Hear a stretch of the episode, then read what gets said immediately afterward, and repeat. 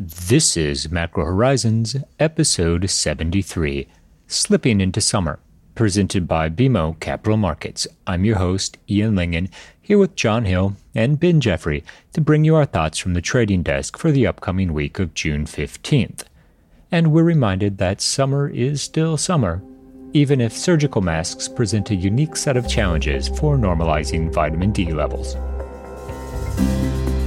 The views expressed here are those of the participants and not those of B M O Capital Markets, its affiliates, or subsidiaries. Each week, we offer an updated view on the U S rates market and a bad joke or two. But more importantly, the show is centered on responding directly to questions submitted by listeners and clients. We also end each show with our musings on the week ahead. Please feel free to reach out on Bloomberg or email me at ian.lyngen at bmo.com with questions for future episodes. We value your input and hope to keep the show as interactive as possible. So that being said, let's get started. The week just passed was a fascinating one, and we saw several developments worth noting. First of all, the F O M C meeting didn't disappoint insofar as a cautious and dovish tone was struck by Powell, but it did fall short of expectations for some in the equity market, as evidenced by the roughly six percent sell-off on Thursday.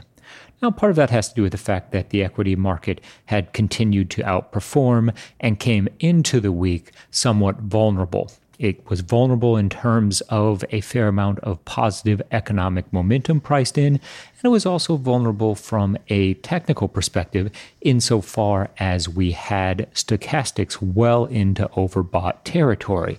Now, this was also consistent with the technical profile of the rates market, where we saw momentum well into oversold territory. Our biggest takeaway from the week is that the range has been confirmed.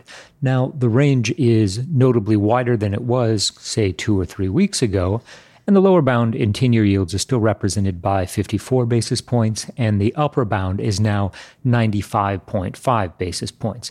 There's a micro range within that, however, in which the sixty-eight basis point forty-day moving average should provide something of a focal point as we set up for the week ahead. The recent economic data has served to further cement the idea that April will represent the troughs for the economic data during the first half of the year. Concerns about an increase in COVID nineteen cases, particularly in some states in the U S, also contributed to the downward pressure on risk assets and ultimately supported treasuries. Our final primary takeaway from the week comes from the Fed's projections. The F O M C issued their rates projections for two thousand twenty, twenty-one, and twenty-two. In all of those years, the Fed made it very clear that they have no intention of attempting to normalize rates. So, no rate hikes until twenty twenty-three at the earliest, and we will get a better sense as the year plays out whether twenty twenty-three is even an option. As a result, this means that the shape of the yield curve is going to continue to be a directional trade, and that dynamic was very clear last week with the steepening that we brought into the week, quickly running up against extremes, resulting in a significant flattening as treasuries rallied and risk assets came under pressure.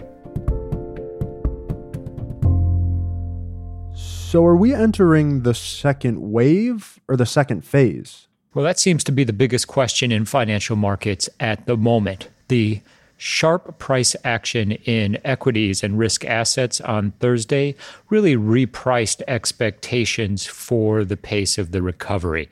Now, it was very consistent with some of the reports out of Texas, California, and Arizona, as well as Florida, that there have been increasing cases of COVID nineteen.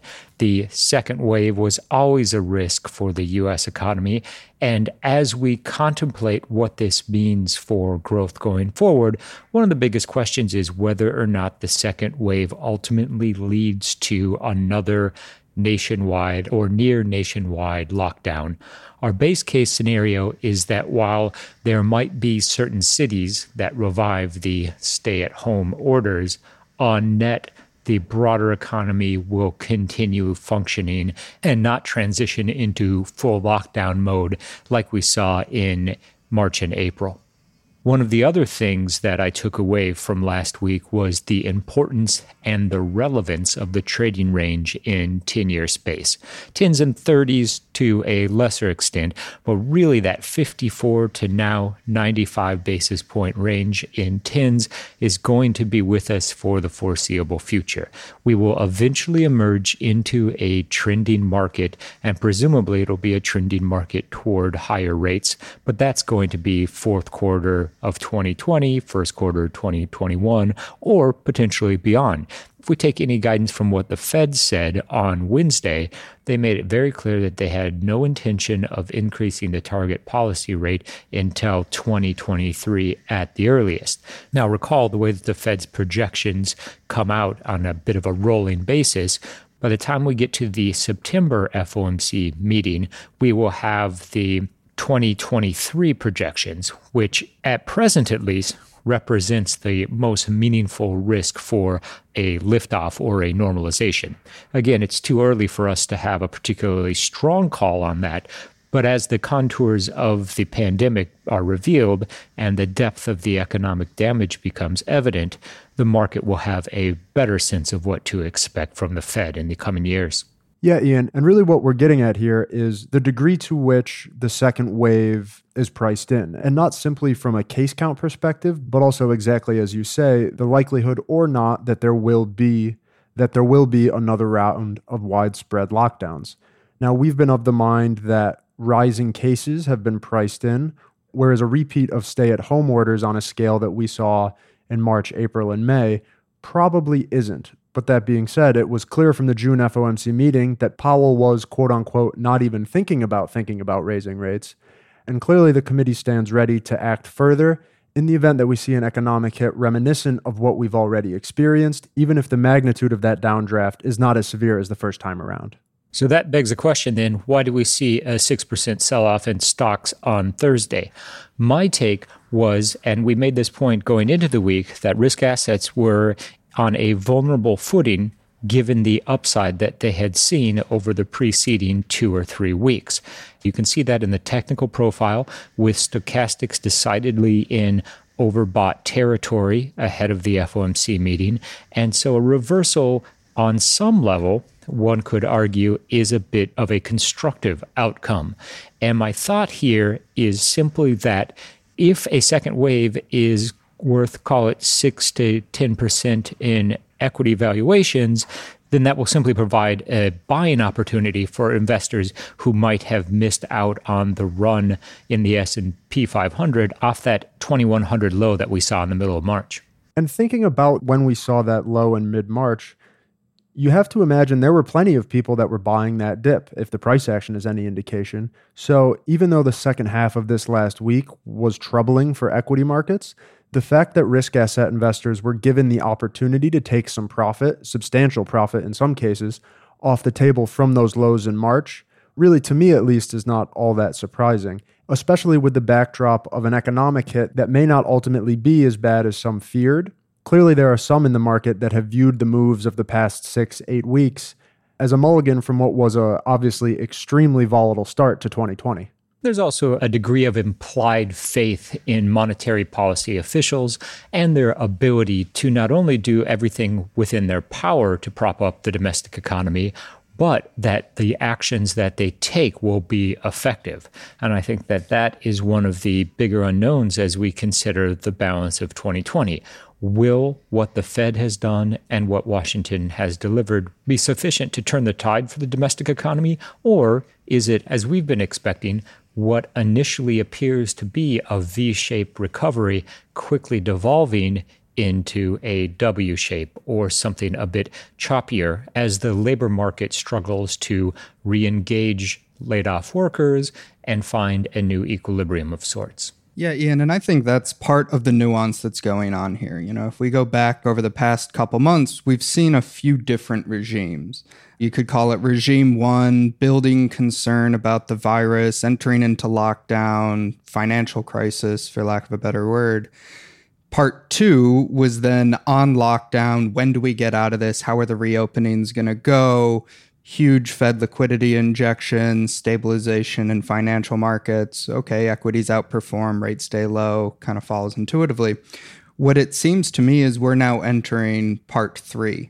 And uh, part three is going to be, how quickly does the labor market recover? How quickly do these deflationary impulses work their way through markets? And how quickly do some of these reopenings either extend or start to pull back? You know, there's been talk about major cities such as Houston reimposing lockdowns, but at the same time, talk of the probability of something on the national scale being much smaller. So it seems to me that the Fed has kind of matched that. You know, if they go through their emergency cuts in March, period where they wouldn't even tell us more than a week out how big Q E was going to be, all of that has also pivoted in June.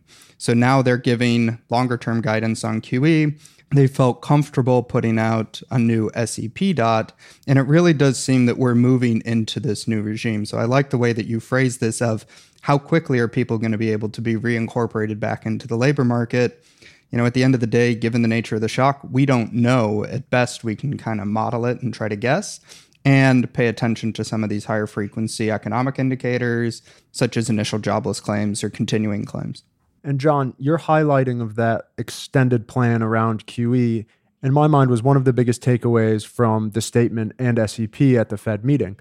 The guidelines that the current pace of buying will operate as a floor going forward clearly gives the Fed flexibility to increase purchases as needed. And even still, the pace of eighty billion dollars a month in treasuries came in at the higher end of what the market was expecting. So that, on the margin, was a dovish surprise, which meshed well with the knee-jerk reaction right after that information was released, even if Powell's press conference took a bit more cautious tone. Not necessarily new information, but telling as to the market's reaction function, if nothing else.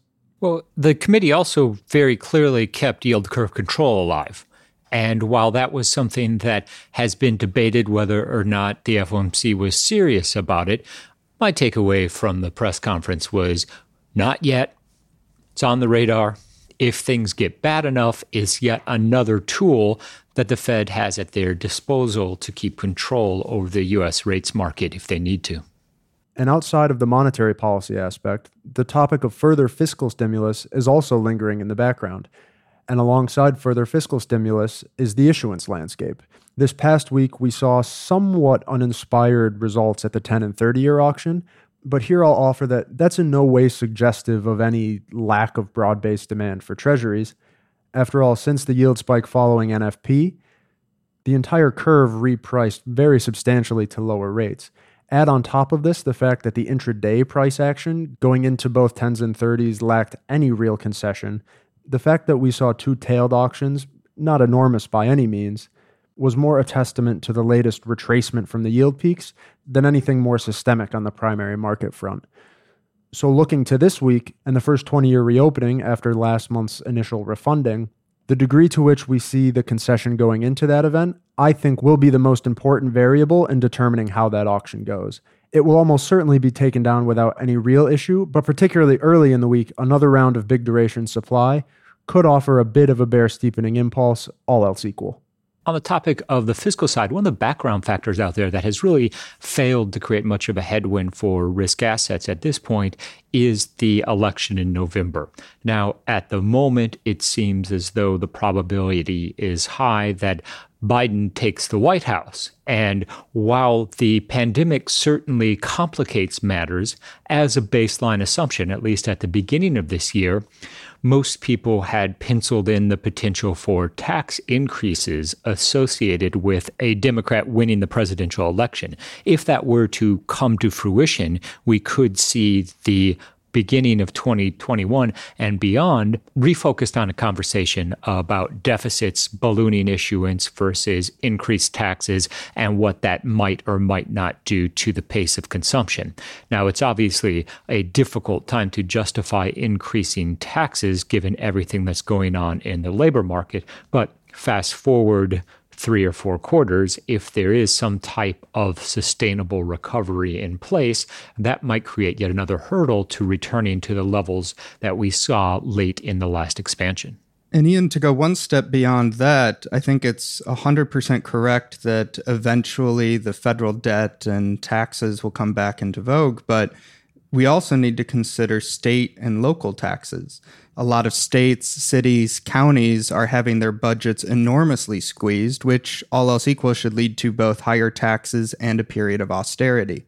Now, it's probably not going to be as aggressive at the federal level, but as this occurs, it operates as yet another drag on consumption because, after all, almost everybody has to pay state and local taxes in addition to their federal taxes. So what you're saying is that the only two certainties in life are taxes and Macro Horizons.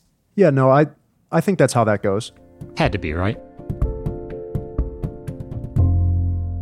In the week ahead, the Treasury market will have the benefit of a few key data points to provide trading direction, the most notable being retail sales.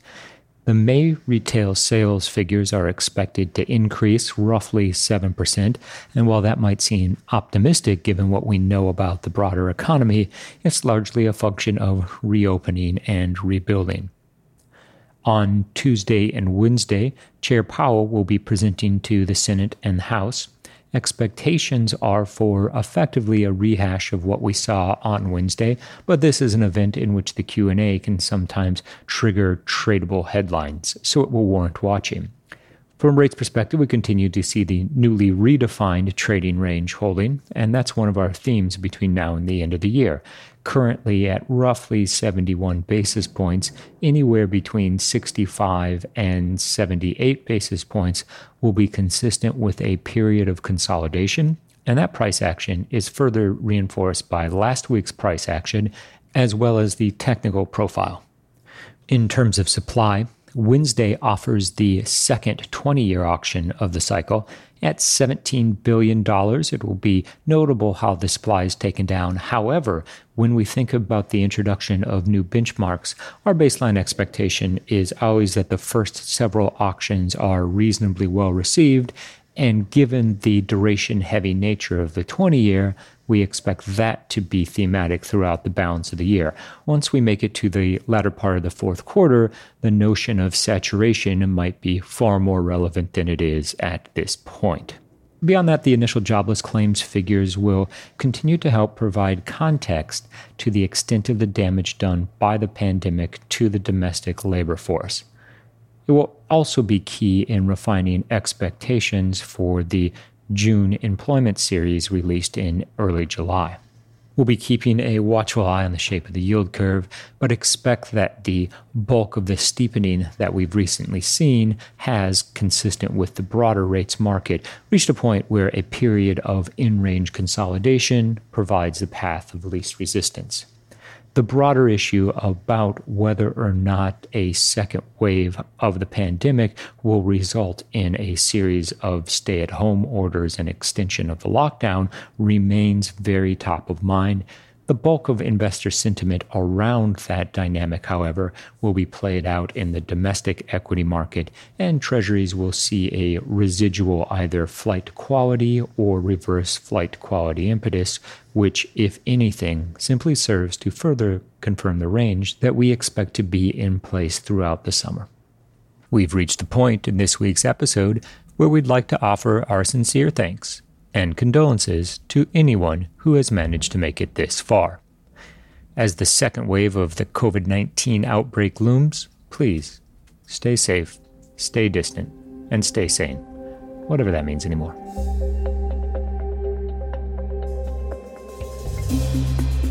Thanks for listening to Macro Horizons. Please visit us at bmocm.com backslash Macro Horizons.